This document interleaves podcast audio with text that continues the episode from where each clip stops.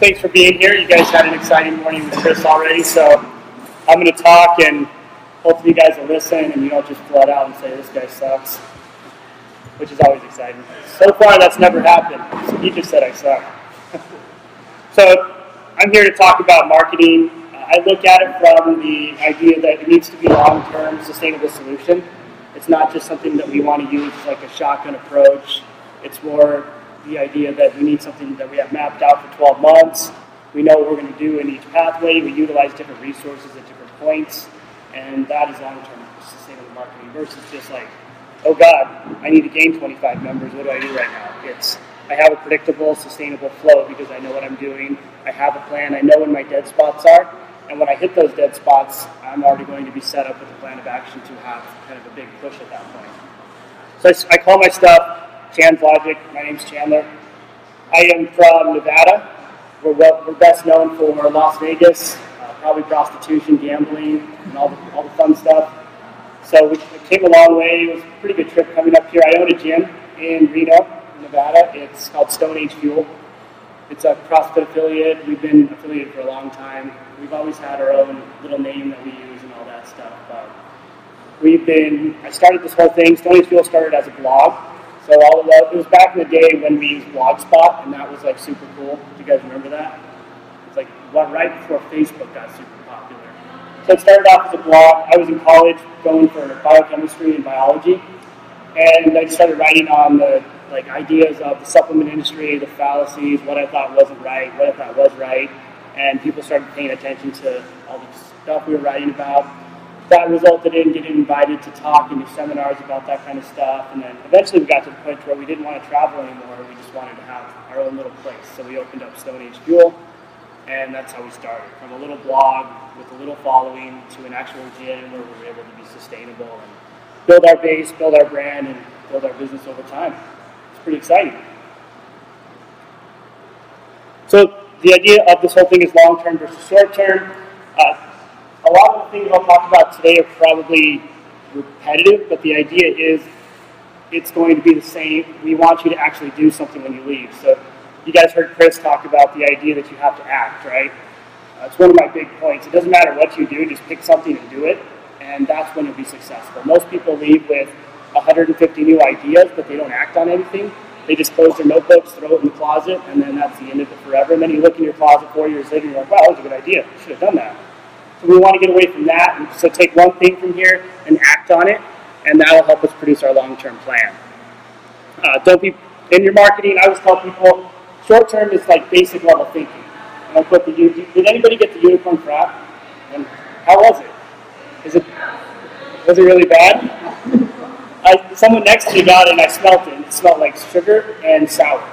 And I was like, that thing is going to give me stomach problems. But so, and we, we call that basic. Don't be basic in your marketing. So it's not the idea that it's not the shotgun approach. It's a long-term approach, which is a sustainable solution.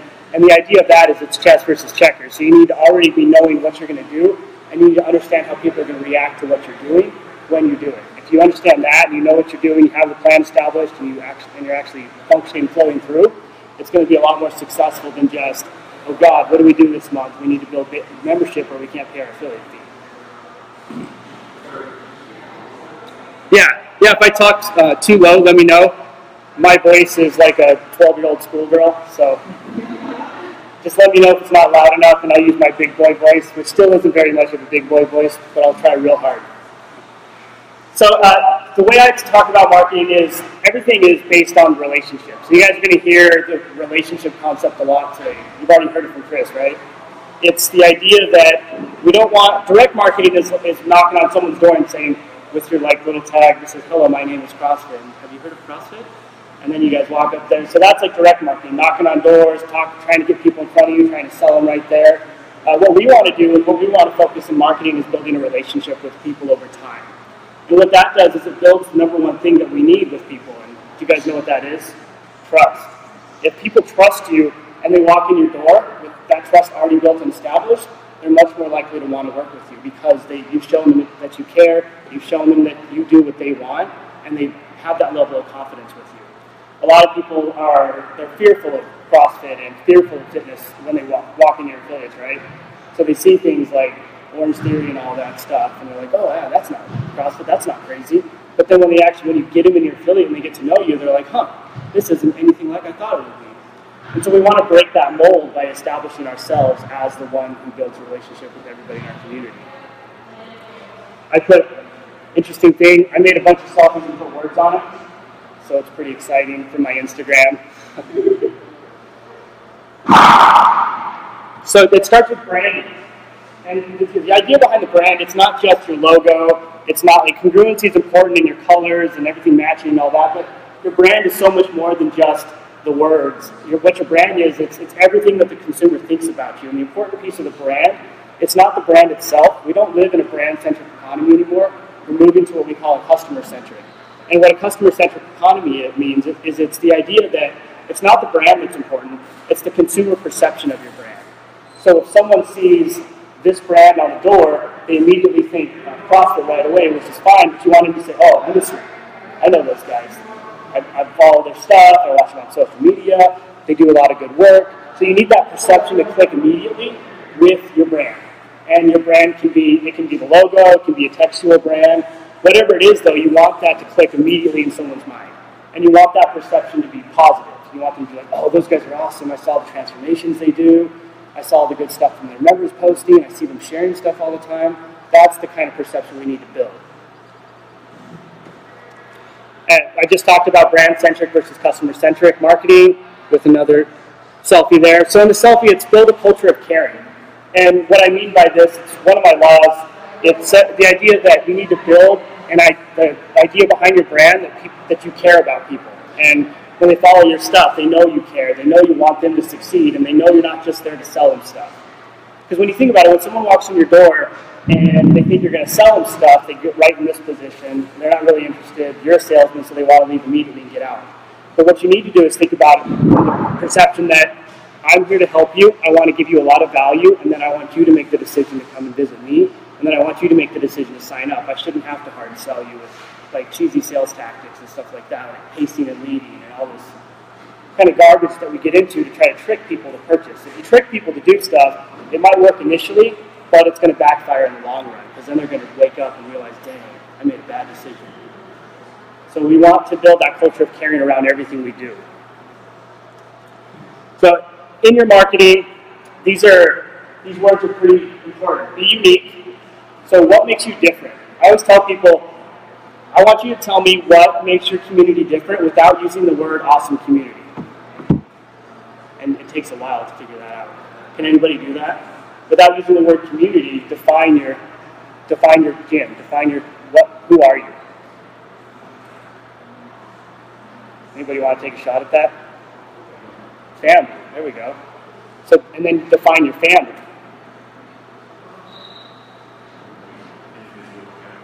There you go. So we want something like that where you ask people, tell me about your gym. well, we have an awesome community. Well, people don't know what that means. What is an awesome community? Who's in it? What do they do? Tell me a story. What is Bob over there? What does his, his success story look like? What about how did that coach become a coach? Like, who are the people in your business that make your business what it is? Who are the awesome members of your community? You want to tell that story to these people so they feel they feel connected to you. If you tell a good story, everybody's going to feel connected to you, and everybody's going to feel like they, they own a piece of it, and they're going to want to be part of it. Stories are incredibly important, and that's how we be real. So people don't want to see this robotic brand where you walk up and you're like, this is John, and I'm going to teach you how to do a kipping pull today.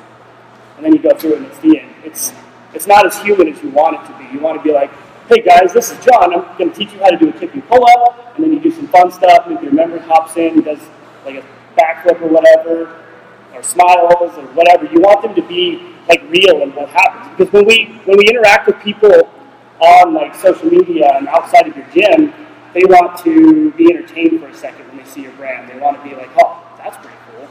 Those guys, they have fun. They're normal. They don't look like crazy people with their shirts off, throwing barbells against the wall. Because that is what scares people. They get in there and they say, that guy has really big pecs, and he just threw that barbell on the ground really hard. I could never do this.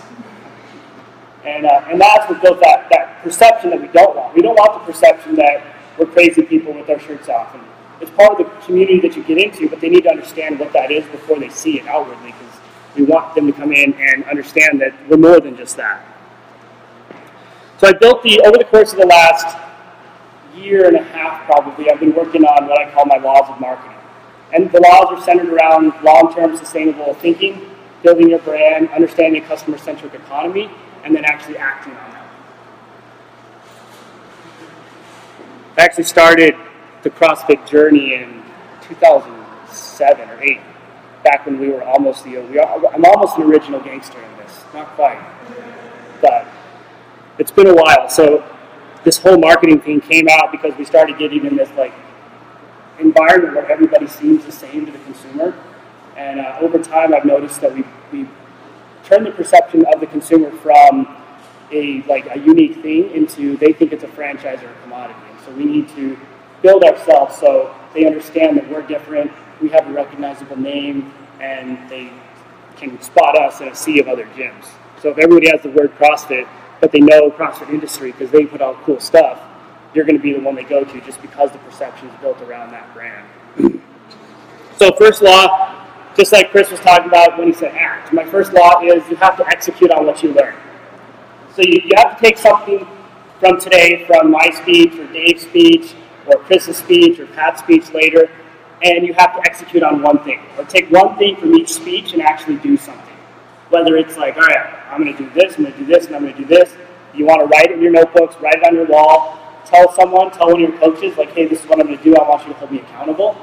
And then they'll be, you'll have someone to tell you, like, hey, did you do that? And if you say no, you feel like, oh, I let them down. So tell a friend about it, write it down, and then refer back to it.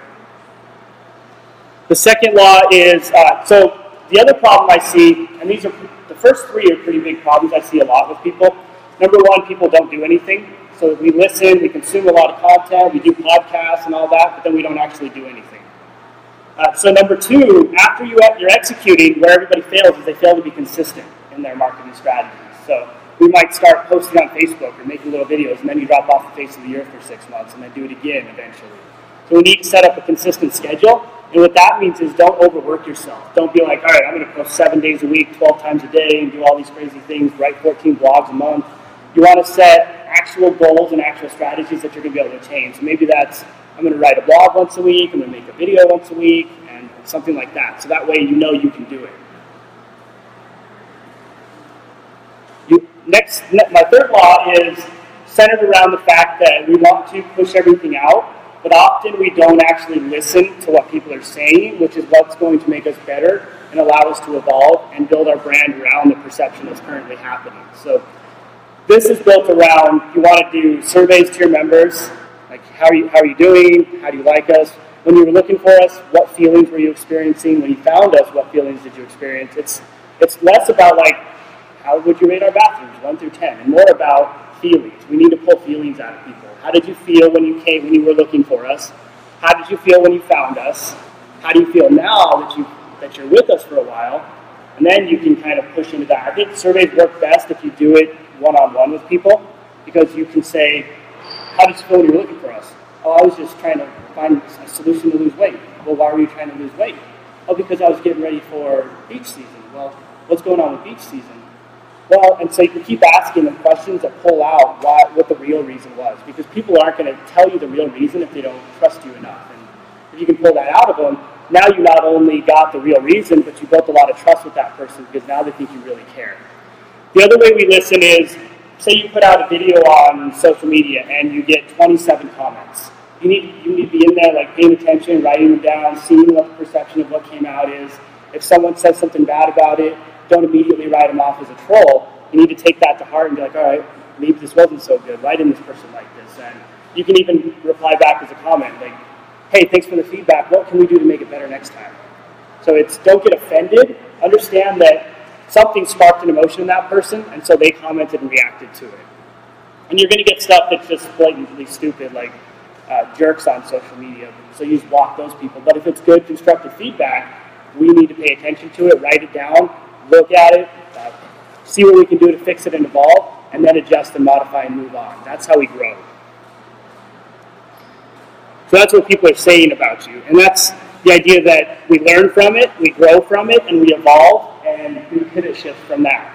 So maybe you put out a video series that people are really liking. You get a lot of good feedback, a lot of good comments, a lot of positive stuff from it. So if you get that, what you need to do now is take that series and say, all right, people really like what you're putting out here. So how can we modify this and do another series that kind of builds on that or talks about another similar topic? And the more positive feedback you get from your members and your overall community, the more likely it is that they're going to want to engage with it. And the more people are going to see your stuff, and the more people are going to share your stuff, and the more you're going to be able to interact and engage with your overall community here. So next law is play the long-term game. And so when we think about mastery, it's the constant pursuit. Look, guys, it's Danny. He's a champion. Everybody. yeah. I clap for you. Yeah, I appreciate you. So uh, the idea of mastery is we always need to pursue, be pursuing and evolving and understanding that we're never actually going to be good. You have to be in the mindset that you're never good at what you do. You always want to try to be better, and you always want to push forward. And that's what the long-term game is. It's pursuing mastery in your business. You, everybody wants to pursue mastery in their fitness. Everybody knows, like, does everybody know their snatch max in here? Probably. Does everybody know their, their business metrics, their numbers off the top of their head? Most of us. We're like, yeah, maybe. So that's the idea of mastery. If you don't know your numbers, go home, write them down, figure them out, understand them, work to make yourself better not only in your fitness, because we can get real fit real fast, but we want to get, pursue mastery in our business as well, and our marketing. And that's how we grow. The next one is a lot of people ask me, well, how, how do I start? How do I put this stuff out? Where do I put it? There's so many different things to do. There's 875 different thousand opinions. Uh, which one should I follow? So you need to focus where your attention is at. You guys all have, does everybody here have a Facebook fan page? Does anybody not? Raise your hand if you don't. So that would probably be a good thing. Do you like Facebook? Yeah. Probably be a good thing to pick up. So when you think about it, uh, this, this market that we're in, is generally going to be on Facebook because they're, they're usually a little bit of an older crowd. They're people who can afford our services. Uh, if you have the 27 and under crowd, you can start looking at things like Instagram or Snapchat. Uh, Twitter is a big thing for high school right now. But Facebook is going to be your big one. If you pick one platform, you probably want to be on Facebook. That's where most of the attention is at. It's where you can get most of your reach. Instagram is probably your second best bet because that one's big. Does everybody have an Instagram page for your business? Raise your hand if you don't. Oh, you're like, I do. I do, I do, I swear. Okay, raise your hand if you do. Oh, there we go. That's exciting. So, those are your top two Instagram, Facebook. Uh, if you guys, does anybody have youth programs in here? So, if you have a youth program, your best bets for are probably Instagram. Uh, Twitter is really big for the high school kids. When we post on Twitter, all of the high school kids share it, they're out of control. But uh, and Snapchat is pretty big for those kids. Yeah, they're all over Snapchat. They, the kids always tell me, I don't do Facebook, that's for old people. So that's, that's a, they don't want to be on the platform their parents are on. And so that's, that's the mindset we have to be in. Where is their attention? What is my market and where is their attention at? If it's like 27 and older, you're probably going to be on Facebook, or even 21 and older. Facebook's probably big for that. Instagram's probably good for probably a similar market, but maybe skewing a little bit younger. More adults adults are skewing towards Instagram now. Snapchat's going to be good for your youth programs. The kids are all over Snapchat because they can block their parents. Our, uh, the kids are always like, I just block my parents on Snapchat so then they can't see anything. Uh, well, another big thing that where the attention is, you, Chris was talking about Facebook groups, right? That's a big engagement tool. So if you don't have a Facebook private group for your members, build one of those. The other thing I'm noticing with the youth programs, though, is you can create uh, Snapchat groups and Instagram direct message groups, and all the kids will go crazy in there and go back and forth and ask questions. They won't use it at all if you put their parents in it, but if you put them in it and you're a moderator so it doesn't get completely out of control, you can kind of get the kids talking back and forth and create a little community in there as well, which is pretty exciting. So just think about it. What's my market? Where's the attention at? And how do I get there? How do I get my stuff in front of them all the time? Does everybody here have a blog as well? Raise your hand if you have a blog. Oh man, not as many blogs. That, nobody reads anymore. it's funny, podcasts actually are becoming big now. They're, uh, they're, we're seeing a huge resurgence in people just listening to audio stuff. And it's audio information. It's not like music and all that, which is crazy. I don't know if you guys saw, but Facebook just released the live audio. So now instead of being on Facebook Live on video, you can go live on just audio now, which is kind of neat because you can just sit there and go live. If you have a terrible signal, it's perfect because you can just go audio and you don't need as strong a signal to do it. It's like your little Facebook podcast. You could do a daily show. We do a daily show. Uh, if you go on Advocate Media, we call it the Almost Daily Show because it's almost daily. Most of the time we do it daily, but not all the time. It is. The last one was really good. We were in front of a pool. We had matching T-shirts on. I, I pointed this way, but my hand went this way. We were drunk. I'm just kidding. We weren't really drunk. But we have we talk about a different marketing topic every day in the Almost Daily Show, and it's usually centered around a question we get. So the last one was, how do you get comfortable speaking in public? Uh, one before that, what did we talk about, Dave? Yeah, God, it was so long ago. Jeez. When you do it every day, you forget what you do. So next law is leverage your strengths. So what do you who, who here likes to put themselves on video? Raise your hand. Not very many of us, right? Dave likes video. I'm a big fan of video. Who here likes to write? Raise your hand if you like to write. A couple writers. Who here just likes to talk but not have their like a podcast style, or just audio? Anybody like that? Who here doesn't want to do anything? Raise your hand. There we go. hashtag lazy. Hashtag efficient. Hashtag white Yeah, hashtag, oh, that's what it is. She's an enabler. It's a funny story. I packed my bags before I traveled like the night before, but my girlfriend does not like that, so she packs it for me. She's like, you're not going to be prepared, you're going to forget everything, so she's enabled me to not pack my bags anymore. so leverage your strengths. If you like to write blogs, you're a blog writer. You're going to do that really well. If you like to do videos, all right, you're a video person. You're going to do that really well. If you just like to talk but you don't want to show your face, start a podcast or do the Facebook Live audio. You don't want to get in a position to where it takes you 14 hours to write a blog post because you hate it, or for like 27 takes and two days to make a video because you're going to hate it. And what happens when you hate something? You don't do it anymore. You're not going to execute on it. You're not going to be consistent with it. You don't need to be the person who goes out there and makes like videos, blogs, podcasts, and has 175,000 different things going out all over the place. You just need to pick one thing you're really good at and do that uh, at least a couple times. I'd say three times a week. Like write a blog, like short little blogs, 500 words, two minute video, make a little quick audio bite that you can post on Facebook or start a little podcast. Facebook audio is making podcasts on there really easy. So pick something you're good at and do that and with your staff. So you guys all, does everybody here have coaches and staff that works for them? So now your staff's going to be good at different things. So you guys can leverage each other's strengths. So you can say, all right, you're good at video, you're good at blogs, you're good at audio stuff, you're not good at anything, so you're going to do a newsletter. And then everybody's going to have their specific topic and their specific job roles that they do, and they're going to do them really well because you're asking your staff to do something they like to do. Has anybody asked their staff to do something they hate and they just don't do it? So we don't want them to get that mentality. We're like, all right, you like this, you're doing this. That's the ball and voluntold mentality. So next, uh, the, what I'm going to go to next are my pillars of great content. These are the law. I have 10 laws of marketing. They're basically called laws because you call a law, that makes the hashtag legit. It makes it extra awesome. So I call them laws, so that way you guys will listen to it and write it down. If I didn't call it laws, you all, all would have left by now, right?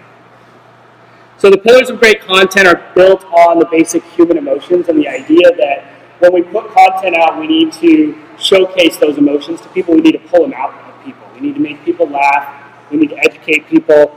And I'm already talking about them. So we're going to motivate. Our pillars of great content are what emotions do we want to pull out and what emotions are going to make people remember us.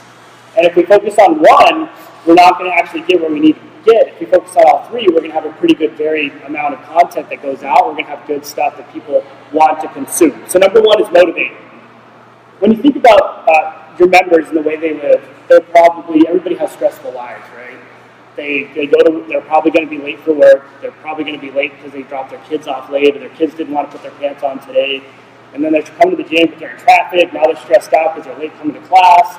So you want to make people's lives a little bit easier by putting out little motivational pieces to them that makes make them think about, oh, hey, I should go to the gym today. I shouldn't miss. That's going to be that piece of the day that makes me smile. That's what I want. So the motivational stuff, it just it brings out positivity. It gives goodwill towards your brand. It makes people think positive thoughts towards you, which is what we want. If you put out a powerful video that's motivational, those are the ones people are going to share. They're going to comment. They're going to talk, like tag their friends and all that stuff. You're going to create virality out of it. Number two is educate. So a lot of us, we're all really good at educating. Every like we have a movement technique library that we built for our gym, which is our, one of our educational components. But what we need to think about from the educational component as well is you have two different segments that you need to showcase. You have your members, who are probably going to like whatever you do because they think you guys are awesome. And then you have people who aren't your members. So when you put out a technical analysis on the snatch, someone who's not part of your gym and has never experienced this is just going to, they're going to be like, I don't know what that is. That looks scary. I'm not doing that. That's crazy. So what we need to do is we need to look into, what they think and what their thoughts are. So what are people outside your gym wondering? They're wondering, uh, what's the difference between like weight loss supplements? Why do people take them? What's a green tea pill? What's what? How do I read a menu at a restaurant and be healthy? How do I make good choices while traveling? How do I get over this rut I'm in where I can't lose any weight? Why can't I lose weight? What's my problem? So these are the we need to understand their pains and their emotional problems, and then we make videos and content and blogs about that, so they think you're speaking directly to them, and w- which you are, which makes them feel like you actually care about them and you're putting stuff out that's incredibly helpful and now you have that positive goodwill towards your brand. They identify your brand with all these good things you put out that's helped them a lot, and they want to be a part of what you do. The last piece that I, a lot of us are good at it, a lot of us aren't so good at it, is making people laugh. So if you have motivational stuff and educational stuff, the last pillar that you need to hit is making people laugh. Uh, laughter is the thing that's going to get people. Have you ever, have you guys ever seen a video on Facebook where it's so funny that you have to tag a friend because you're like, oh my god, you gotta see this, it's great. Look at the dog, he has a taco suit on, or whatever. So that's the kind of stuff that you want to put out because you want people to share it and you want people to tag their friends and you want them to be like, oh, those guys are hilarious. I want to go and hang out with them. I'd be friends with them. And the funny stuff, we have a video series we call Minute with the Interns. And Minute with the Interns is two of our interns they just they jump on camera and he says, "Welcome to Stone Age Fuel," and they just start going crazy. They're out of control. The last one they had a pizza contest, and uh, and it's our most popular video series we've ever put out. It seems ridiculous and out of control, but it makes people feel like they're human, and it makes people want to hang out with us. They know, like one of our guys is RJ. They know RJ. Everybody knows RJ. And a girl walked in from Instagram the other day. She was like, "I watched Minute with the interns. It's incredible." And our other coaches now, they're like, "Man." We put out educational stuff, and the two ridiculous people get all the stuff, get all the leads and the excitement. So think about it that way. Not everything doesn't have to be like, my name's Rick. Today we're going to learn a thruster. It has to be fun. It has to be engaging. It has to be exciting because you need to tap into people's emotions in order to effectively make them trust you. So, and that's the idea of sharing and tagging or creating the virality in your brand. So when we put this stuff out, what we want is we want your members to tag a friend. We want your members to share your content. We want random people to tag friends and share your content. And once that happens, now we're we're going into their networks. So now we're getting into their large networks and their friends' networks, and all of these. This is exactly what we want because now you've created the ability to showcase your brand without having to pay for it. The more virality you create, the more people you get tagging in your posts, the more likely it is that more people are going to see it, and you're going to actually have to pay for that marketing. The other way you can do this stuff is if you put a piece out and you know your members are going to like it and you know specific people, your coaches can go on and tag them in the bottom of the comments. Like, tag all these people, and then they can go on, they'll watch it, and they'll see it. They're like, oh, thanks so much. I was just asking a question about this. And then that gets them exposed and it gets them seen. And if you have a private Facebook group, you can share the stuff in there and be like, what do you guys think? How do you guys like this video? And it gets them engaged as well. So you think about it from two viewpoints when you're doing this stuff. What do my members want? How can I get them engaged? And what do the people who aren't part of my community want, and how do I get them engaged? And it's, it's always, it's funny, it's always, it's the more simple it is, the better. We don't have to get into a super technical macronutrient breakdown on like a cucumber. We can just talk about the cucumber. This is healthy, eat this. And then people will love it. Like this is how you cut it. This is how, this is what you can do. You can put cucumber in salad. Salad is good for. And uh, people people like simple. They don't like complicated and crazy because if you confuse people, they don't trust you and they want to pull away. They're not okay. So emotions. Uh, when you think about what the basic human emotions are and what we want to tap into when we're marketing, there's fear. So people being afraid of stuff. I remember there was uh, a while back you had those videos where you would start watching and the screen thing would come up and scare you. You'd like, holy shit. And you'd jump out of your chair and fall over. And your friends would do it to you all the time. Did you guys ever see that stuff? It was terrible. You'd be like, oh no, it's going to happen. I'm going to be afraid again. I'm not going to be afraid. And then you get afraid. Uh, anger. The things that make us mad. Uh, it, it's a powerful emotion. So when something angers you, you want to share it and write in all caps and do the thunder thumb typing and everything you want. You just want to be like, I hate this thing. Everybody else knows that I hate this now. Uh, fear is, or anger is incredibly powerful, but it's the one thing we don't necessarily want to tap into because you don't want people to associate your brand with anger. You don't want people to associate your brand with hate and with like, oh, Orange Theory sucks or whatever sucks or all these things suck. It's no, we want to be positive and happy and exciting with our brand because it builds that emotion behind the people who are paying attention to it. The next human emotion is sadness. So when people see something that's really sad, like those commercials where they tell you to pay for the dog and it's like the arms of an angel, and you're like, oh, I don't even know where the money goes, but I want to donate. So that's kind of dip, dipping into our sadness. Uh, we, we did a couple videos where we did play like the arms of an angel, and then we had like one of our coaches on there. Like, you can donate to this coach today. He's really sad. Uh, then, then there's happiness. Happiness is really powerful because now people are going to see your stuff all the time. It's going to make them smile. It's going to make them laugh. They're going to feel excited about it. And if we can pull that out of, people over time, they're going to be more likely to say, "Oh, I watch I watch your guys' stuff all the time. Your blogs are great. I feel pumped when I look at it. It's made me want to come in today." The rest of them, disgust.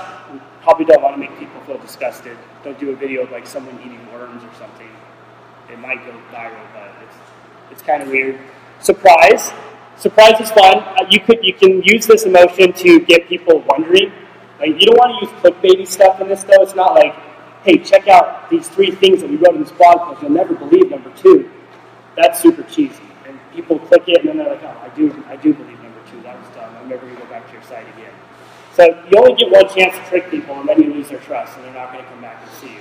So when you're doing this, it's all about positive interactions. It's about showing people that you care, and it's about building a relationship with people and keeping that relationship strong. You only get one chance to ruin it, but you get plenty of chances to continue building. And then the last one I put here is trust. That's the ultimate. That's the ultimate emotion we want to build in people, where they trust you, where they walk in your door and they say, I watched all your stuff. You've helped me out over the last, it might be a year, but they might walk in and say, oh, I've watched every single thing you guys have put out. I feel super comfortable. I was so afraid of CrossFit when I walked, when I thought about it, but then I watched your guys' stuff and I noticed that you have real people in there. You have real stuff. You helped me with my nutrition. I followed some of your simple things and I lost 12 pounds. So now you've built that powerful emotion of trust before they even walk in your door. And if you can do that, there is no selling. It's a win. So what I do is I like we like to put out a piece of content just about daily. And like I was talking earlier, you want to leverage this with your staff. So it shouldn't be one person putting this out all the time where you go crazy and you'll never do it. If it is, if you're just, if you are the only one putting out content, I would probably focus on two to three times a week so you can be consistent actually do it. Don't overwhelm yourself, or it's just going to be another chore you don't want to do, and then you won't do it. So if you have your staff, you're going to sit down with your staff you're going to give everybody an assignment and say like, all right, what's your personality? You're going to take your staff, you're going to identify their personalities and their strengths. Then you're going to take their personality, match that with their strength, and you're going to make them into little segments. All right, now you have a video segment about this, you have a blog about this, you have you want to do a little podcast, so this is your thing. So each one of your staff are going to represent their strengths in each piece they do, and all the things they're good at. So you might have someone who loves nutrition. All right, you're doing nutritional Wednesdays. Uh, you might have a guy who's like really motivational and really pumps people up. All right, now you're the motivational guy. You have that piece on Mondays or whatever. We have one with one of our guys that we work with.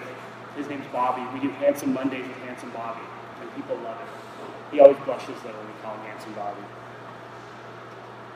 So your audience. This is the next piece. Everyone, people always say, "Well, okay, I put all this stuff out, but how do I get how do I get in front of people? Who do I, who do I get in front of? How do I even make it happen? Uh, so what you want to do is you want to build an, a base as your audience. There's two ways to do this. Number one is you can just create a simple saved audience on like Facebook and what that is, and create some hashtags on Instagram so that way you can reach your local community. The simple saved audience on Facebook is going to be like your gym radius within five miles. Because you know they're going to be within your convenient area to go to. And when they come in, they're not going to say, oh, you're not, you're too far from me. So that's what you want. Within five miles of your business, you can use a couple of interest parameters. What I would do is I like to target things like you can do fitness and wellness in your area. You can do similar stuff. You can target people who like if you have a lot of people in your you can use your members for this too. So you can target people who like maybe half your membership does yoga. So now you target yoga. Maybe half your membership goes and does like triathlon. So you target triathlon.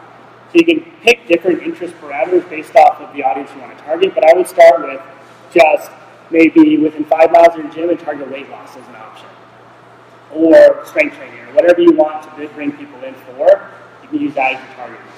The other option that we do is, does everybody have an email list in here? Does everybody have an email list that's over like a thousand? Ooh, Danny's a champion. Anybody else? Okay, so if you have a, probably between 500 and 1,000 people on your email list, I would pull that off, upload that to Facebook, and then uh, it's going to have an audience now you created. It's going to match all the people on your email list to Facebook, which is probably going to be your members and prospects and stuff like that. Then you create a lookalike audience off of that, like a 1% lookalike. So what that's going to do is it's going to match the characteristics of all your members who matched on Facebook with the characteristics of people in your, your community who are incredibly similar. That's pretty confusing, right? Take your email. Oh yeah. So step one, take your email list.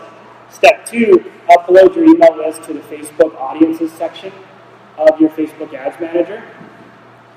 Step three, once you upload it, it's going to show how many matched. If you matched at least 100, you're going to be able to create a lookalike audience and it'll work.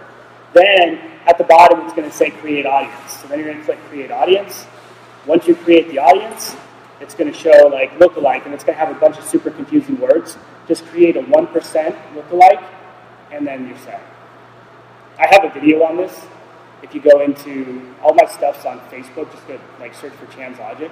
I probably have 10,000 videos, so you can look. Not 10,000. That's a slight exaggeration. There's a couple hundred.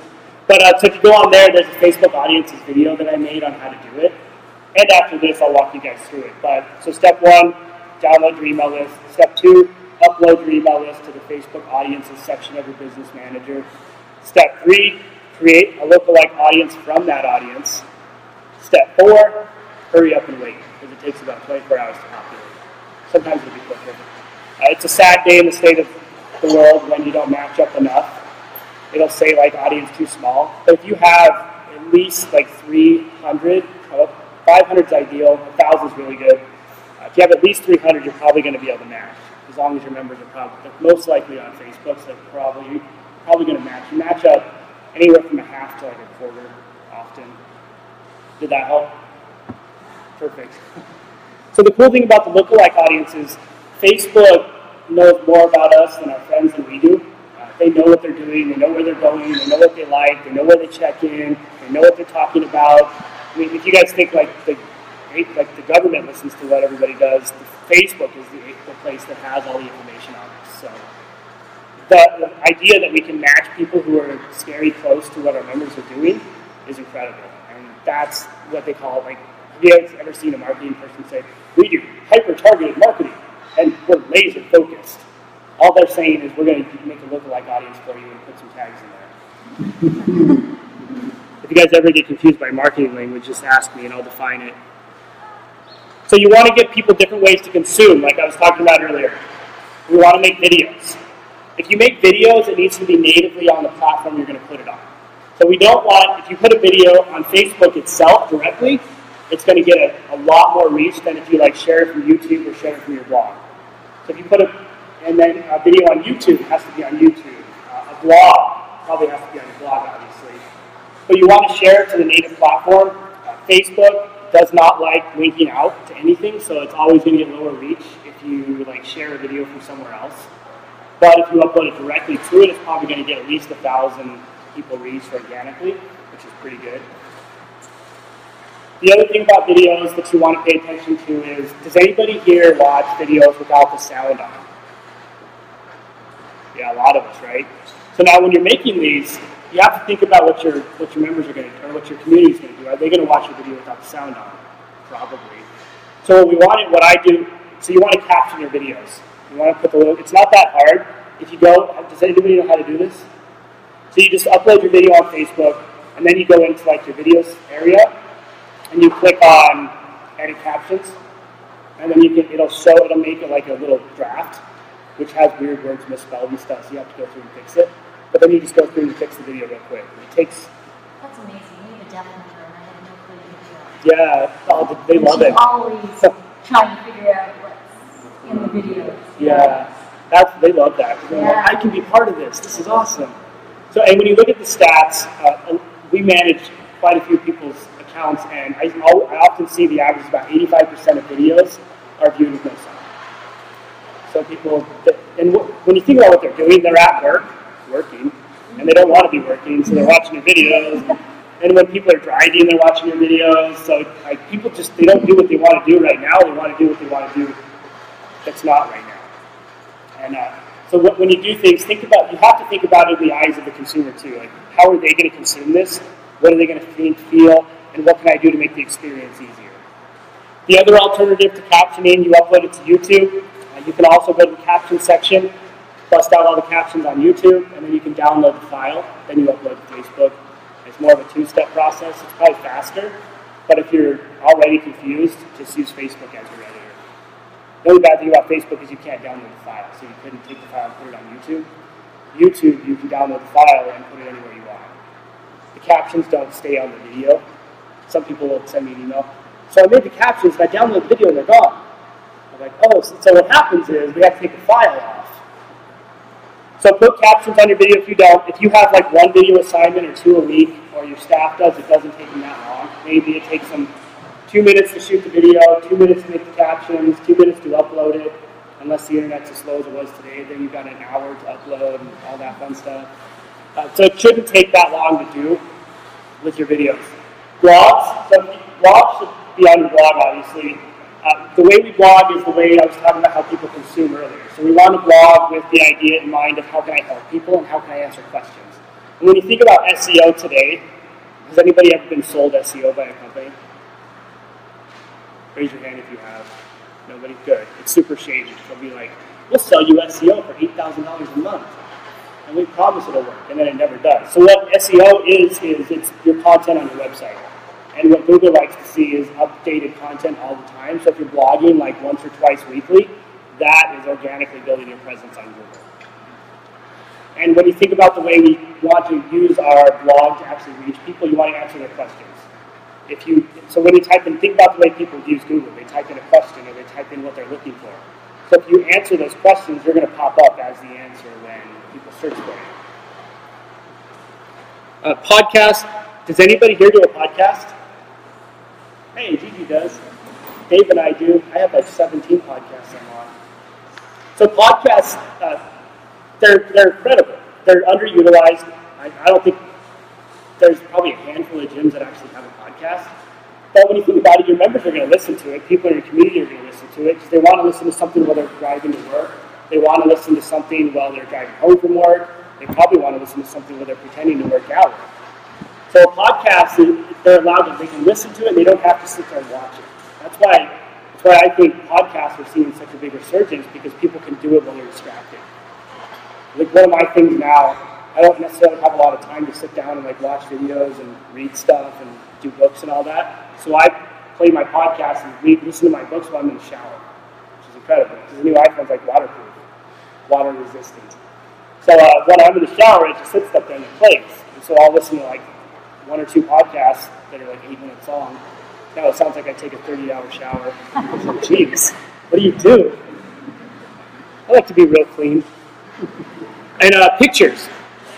So pictures are powerful because you can put pictures of your members smiling. You can put pictures like all my selfies with text on it that have motivational quotes. You can put pictures of like kids running around in your gym. And when you put those up and you tag your members in those pictures, they're going to see it, they're going to feel special, and they're going to share it. And their communities are going to see that. So we want to use pictures as an outlet as well. So maybe you have a coach who's an incredible photographer and loves pictures. So now, all right, your job is to put up three pictures a week. Pictures are quick too. You can get one, like you can knock out ten pictures in a couple of minutes, and you, you can schedule them all ahead of time, and then you're set and good to go. So pictures are huge. One thing we do with a lot of our pictures is we create what we call a life in the gym video. Has anybody heard of this concept? Yeah, it's super secret. It's GS14 classified. So what it is is uh, pictures. We basically take all of our pictures, we compile them at the end of the week, and we make a video out of it. We use an app called Quik, Q-U-I-K, and uh, it basically takes all your videos or, and, and, your pictures, maybe like little five-second videos, but mostly pictures, compiles them all, and makes a really cool-looking video flashes and show stuff, and then your members will watch it, and they'll, be, they'll, they'll do one of two things. They'll be pumped, but I was in that video, that was freaking awesome. Or they won't be in it, they'll come up to you and they'll say, hey, we got to talk. I wasn't in Life in the Gym. And you'll be like, hey, you got to do cooler stuff in the gym there. And so you create this fun dynamic with your members going back and forth. So now you can assign a Life in the Gym video to somebody. Like, all right, you, you're good at pictures, your job is to make Life in the Gym. I'm a big fan of delegating tasks to our staff because if you do everything, you just get crushed. So engage with your community. Like I was talking about earlier, you need to be on there talking, going back and forth. Your coaches should be on there tagging like members who have who ask the question that you're answering on your podcast or your videos and all that stuff. Your coaches should be sharing it. Tag people in your videos if they're in it. Uh, people are commenting, go back and forth, talk to them a little bit. If they ask a question like, uh, I love this video, what do you think about this? Answer that question. If they ask a question like, what's the price? Then you can like send them, you can actually go to their comment and send them like a direct message. Hey, thanks for asking about price and then you can go back and forth with them in there, so you don't have to talk about that on the public thing. So we don't like talk about price since people just think of it as a commodity if you do. And a lonely community is a sad community. If you put up a really cool video and there's a comment and nobody interacts with it, then that person's just going to go away and nothing ever happened. And then it's a sad community. So you need to turn that, that frown upside down and interact with people and go back and forth and talk with people and be funny and so when you look at what the really good brands do, they'll go back and forth, they'll use emojis, they'll use like hashtags, they'll use witty sayings and stuff with the people, and then they want to share those comments. They're like, oh my gosh, they said this, it was, it was hilarious, or they said this, it was awesome. Does anybody follow Wendy's on Twitter? I know Wendy's is kind of like bad for you, unhealthy, right? Just kidding, it actually is. But they have, uh, I don't know why I did air quotes there. But Wendy's has the, one of the most witty, funny Twitter accounts I've ever seen in my life. If you want a good example of go engaging, follow Wendy's on Twitter. You don't have to buy their hamburgers and stuff, but just follow them on Twitter and pay attention. I mean, they're really good at going back and forth. They're witty. They comment. If someone asks them a stupid question, they respond with a stupid answer, but in a funny way. It's, it's great. They, uh, they were going back and forth with, I think it was Ar- not Arby's, maybe it was Arby's, some other company, but Burger King, and then they blocked them. And then Wendy's put up a status update that says, haha, they blocked us. And it got shared like a million times. So people like that stuff because it's human. They don't like, uh, when you think about like on Facebook with the big brands, they're doing, this is the opposite. When, the, when you share a comment and it says, we're sorry to hear this, please send us a DM. And they know they're talking to robots and people don't care as much, but if you actually comment and it's fun, they're going to want to engage with it and go back and forth. So the next thing I think that we have to do outside of so the social media realm and branding is what we've been talking about for a while, but we have to do local business development as well. Your business can't just be online and, and win. You have to be online and offline in order to win in your community. You have to get your community involved in all avenues. So strategic partnerships. One thing we like to do is partner up with like a local coffee house, bring in their, their cold brew into the facility, or partner with uh, like a bookstore, have a free book like once a week or something like that. You can partner with like your local healthcare communities. Uh, any kind of partnership you can build where they're going to talk about you is going to be huge. And when you think when you do this, you can't go in and say, "Hey, coffee shop, I just want to buy your coffee and then leave." You have to go in there and talk to them, ask to speak with like the manager and all the staff, hang out with them. If I'm going to develop a strategic partnership with someone, I'll start going in their business like every day and buying their products and talking and hanging out and getting to know them because then I know that I can build a relationship with them, and I know it's going to be a strong one, and I know we're going to be able to have a good dynamic. So this, what I would do is pick like five businesses a month that you want to go out and talk to. So when we go out, we have outings. We take all of my little interns and all the little ducklings follow us, and we go and they, they pay attention to how we develop strategic partnerships. They watch, they, they, they learn. And so what you should do is bring a couple of your staff with you if you have like 40 staff, don't bring a gang of people, but if you bring like three people with you, they can they can watch it, they can learn, they can interact, and And then it doesn't rely on you doing this all the time. You can send them confidently, and you know they're not going to screw it up or do something dumb. You know they're going to be able to go out there and make friends. They know what they're doing. You've taught them how to do it. And now you have, if you have five businesses a month talking about you and you've developed a good relationship with them, now you have five people actually promoting for you. Like, hey, go check out Stone Age School. They have they have our books over there now, or Stone Age School has our coffee over there. You can buy it, or whatever you're doing with uh, anybody. We have physical therapists we work with, and they'll finish with their clients, and they'll send their clients over to us because we have a strategic partnership for after therapy training in our fundamentals program. So if you develop that kind of stuff with healthcare providers, they become your outlet for members, and now you have people offline who are marketing for you because you're helping their business as well. And when you think about the grand scheme of things and the way they're thinking about it, all they want to do is grow their business as well. And if you give them the opportunity with your massive network of members, they're going to be pumped to work with you. And you're going to get the occasional jerk who doesn't care, so you just don't talk to him again. Uh, but everyone, most people in these strategic partnerships are huge. They, they love it. They want to be involved in it. They, they just don't have a leader to lead them to do it. And you can be that leader.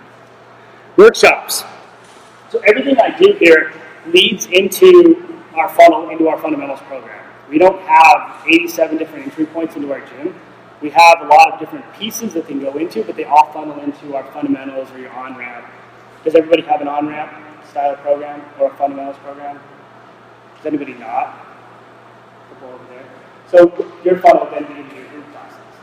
But uh, so you want one thing to funnel everything into one spot, or you can have 87 different things funneling into one spot you want everybody to end up in your high value offer. So workshops, what we'll do, workshops have to be looked at from two viewpoints. Workshops for your members are good for retention and engagement, so helping them out, putting on a little workshop, taking care of them. But outside of your members, the people in your community want to learn as well. So maybe you do a workshop. So you have to think about this from their viewpoint again. What do they need? What, what are their problems, and how can I help fix it? And so what you want to do is workshops on here's uh, low back pain workshop Here's a shoulder health workshop. You have a painful shoulder, we're going to help you with some strategies to fix that. We're going to do a workshop. Maybe your workshops aren't even fitness or exercise oriented. Maybe you, you partner with your local coffee shop and you're doing a, a coffee tasting. Or maybe you have a wine and chocolate tasting in your facility or something like that. The big thing for us, where I'm at right now, is like wine and painting. Do you guys do that here? So like you have a wine and painting workshop in your gym. You invite the, the place to come in, put all their stuff down, and you guys do that in your facility, you invite members. Uh, one thing we'll do a lot is rather than charge your members, make the entry fee either $10 and we donate it all to charity, or the entry fee is bring a friend. And then now you've established them to bring friends in, not just for exercising, but they're going to bring friends in your facility to actually engage and talk and build a relationship with you. And now the price of entry for the friend, you can charge them the $10 and say it goes to charity, which gives you brand goodwill. And you want to collect their email, their name, and their phone number so you can follow up with them through your email strategies and maybe call them like afterward. It's not, hey, you came to our workshop, you want to sign up for membership? And then you're like, man, they just tried to sell me. You want to be call them and say, hey, I just wanted to call and thank you for attending our workshop. I hope you had a good experience. I, do you have any questions I can help you out with? And then you, that's it. And if, when that happens, if, from their viewpoint, they're going to hang up and be like, huh, they just called me to thank me. Or you can send them a quick text if they don't answer. Texts have uh, about a 95% read rate, and Facebook Messenger is huge too. So following up with people via text can be a pretty powerful tool. And most people are perceptive to it. You can even put on your intake forms what's your best form of communication. Text, email, Facebook, whatever. And they can click the one they want to be communicated with. Because sometimes people won't check an email ever. So newsletters. Does everybody here have the newsletter? Right. So these are, what I do with my newsletters, I create what we call a content digest. And basically what we do is we pull our content from Facebook, we pull the blog of the week, we put the Life in the Gym video on there, and it all goes into our newsletter. So it says top content of the week, a little, a little motivational thing for the week, helping everybody up, a picture, and then all the content for the week at the bottom. And this, what this does is it allows them to, the people who maybe aren't on Facebook or YouTube or Instagram or all 900 other platforms you're on, they can actually engage with and go out and see stuff. Because now they say, oh man, I'm not on Facebook, but I see this video you linked to, and I click on it and I watch it, which is pretty exciting. Content digests are awesome. And then I, people always say, well, I don't have time for that. And I tell them, well, then you have time to fail. So that's your, your big call to action. It's if you don't have time for it, you're eventually going to get yourself in a rut where you're like, oh shit, I need some members. I better do something quick because I got to pay my affiliate fees. So you don't want to get yourself in that position. If you have this stuff structured, you have this stuff in a sustainable solution, and you're actually pushing stuff out, you're consistent with your content, you're going to be in a lot better position than if you don't do anything.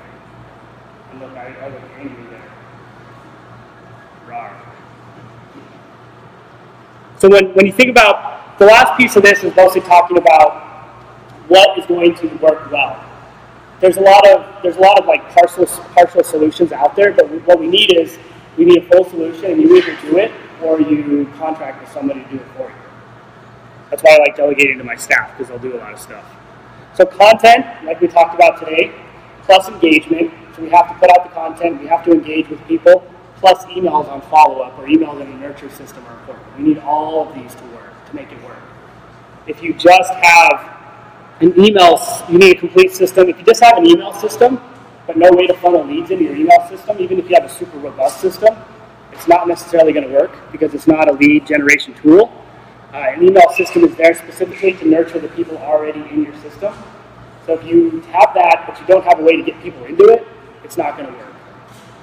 It's going to work really well if you get people into it. And content, content without follow-up is going to fail. So if you put out all the stuff, but you don't engage, and you don't push people into an email solution, or you don't have a newsletter, you don't have a way to follow up with them, you're going to fail because you have no way to reach your people. And the, the last thing I, I like to talk about when I do this is the fact that you have to be a leader and a mentor with your staff. You can't just say, hey, we got this great idea, we're going to put all this content out, it's going to be a lot of work, we're going to have a lot of fun, because they're not going to want to do it. They're going to be like, well, that, that doesn't sound very fun. So with your staff, what I, what I do with them is it's, we have to talk to them about the long-term plan. So we're bringing these new ideas out.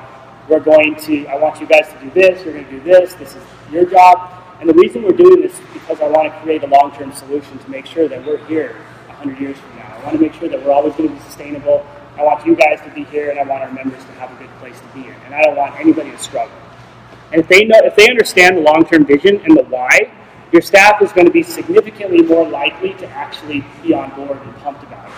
I think the big thing is we don't often tell our staff our why. It can't just be just do it because I said so. It has to be a compassionate leader who tells their staff why it's happening and what the long-term plan is, because then they're going to want to follow you and everything you do.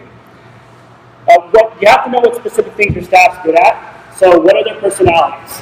Is do you have a member who's fun, a member who's funny, a member who's or a staff member who's motivational, one who's super serious? So you need to take those personalities and leverage that in their content. So if they're super funny, their videos need to be funny. Their blogs need to be funny. You need them to express their personalities and everything they do. And then their strengths. So now if you have someone who's funny and motivational, now you have a funny motivational blog or video or whatever. Or someone who's serious about nutrition. Now you have super serious nutrition with super serious Sally. Or whatever you create for your nutrition segment. Uh, so you want to use their personalities and leverage those personalities. If you can do that, it showcases humanity, it builds uniqueness in your brand, and it builds trust with consumer because they see the real people involved, and people want to see people. They don't, they don't want to just see robots. And the last thing I'll leave you guys with is ideas are cheap, but execution and actually acting on what you're doing is gold. Consistency and execution, I'll say it, Chris said it earlier, Dave will probably say it. Uh, you have to actually do stuff. We always have a million ideas. Everyone's like, I thought of Facebook, I could have totally done that. But you're like, Zuckerberg did it, so he won. But so that's what we need to focus on. Do stuff. If you do it, you'll win. It doesn't have to be perfect. You don't have to do 675 takes on a video. Just one take, one done, get it out there. If, if it's about 80% good, it's probably good enough to put out. People don't want to see perfection. People want to see imperfection because imperfection builds trust and builds humanity and that's it. Now we'll go through. You guys have questions? Oh, you can clap. It's okay.